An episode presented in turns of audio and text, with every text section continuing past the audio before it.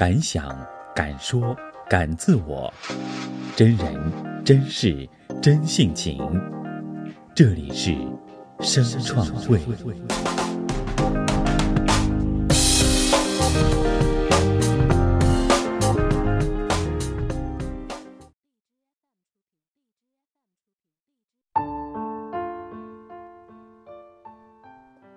亲爱的听众朋友们，大家好，我是米莱。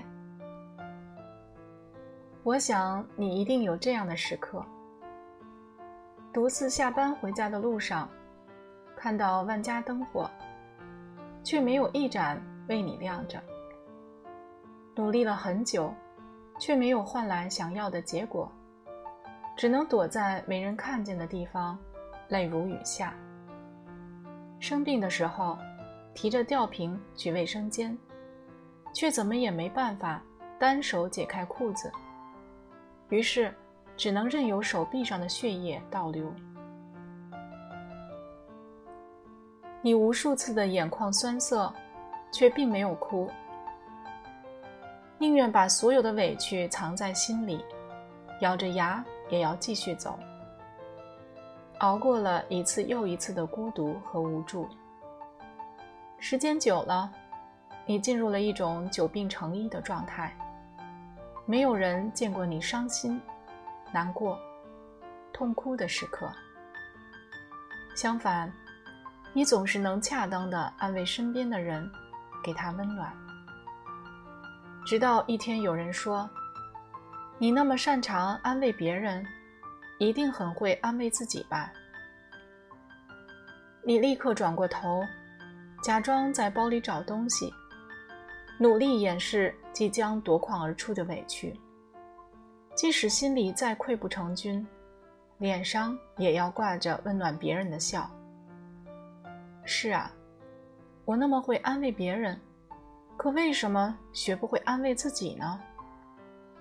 大多数的人安慰别人起来头头是道，安慰自己却只能苦笑。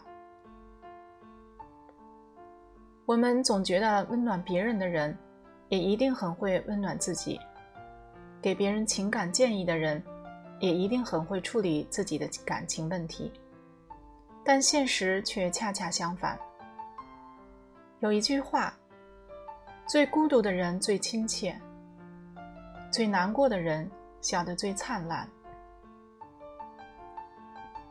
有些人明白爱而不得的痛苦。所以才能准确无误地体会他人的辛苦，才想要给他人更多的帮助。他们在安慰别人的时候很熟练、很温暖，给别人建议的时候很中肯、很笃定。可是当事情发生到自己身上了，却无可奈何。张国荣就是那个忘记了安慰自己的人。十七年前。一代天王张国荣逝世，年仅四十六岁。在得知他自杀的时候，无数人痛心疾首。很多人纳闷儿，为什么张国荣逝世了这么久，却依然被人念念不忘？那是因为他很真，很温暖。张国荣会在别人因为梅艳芳无理取闹。都晾着不理他的时候，跑过去主动去安慰；会因为朋友之间无意说一块腕表很好看，便细心记下，当做生日礼物送给他。不仅是对朋友，对陌生人也是。某天，张国荣在街上看到一个素不相识的路人，看到他哭得很伤心，便走过去安慰他好一阵子。张国荣自杀以后，这件小事才广为人知。他那么温暖一个人，怎么会垮掉呢？这大概是大部分人的共鸣。在我们的逻辑里，这么强大的人，怎么会处理不好自己的情绪呢？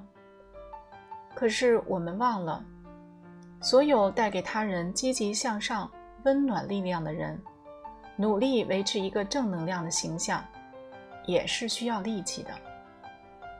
那些总是安慰别人的人，也会在深夜把自己的心掏出来缝缝补补，第二天又假装什么事情都没发生，继续安慰这个世界。或许是习惯了佯装坚强，或许是不愿意给别人带来负能量，或许是没有人护他们周全，所以才哭出一副没有软肋的样子给别人看。你安慰别人，该放下要放下，可是轮到自己，却又深陷其中，难以自拔。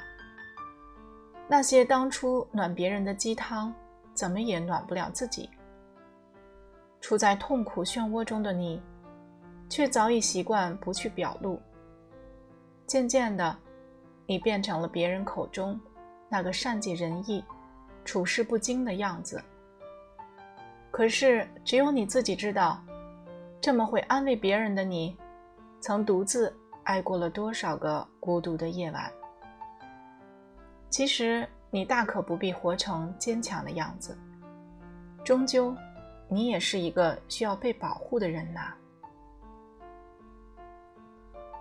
你可以坚强，但不必逞强。有软肋并不丢人。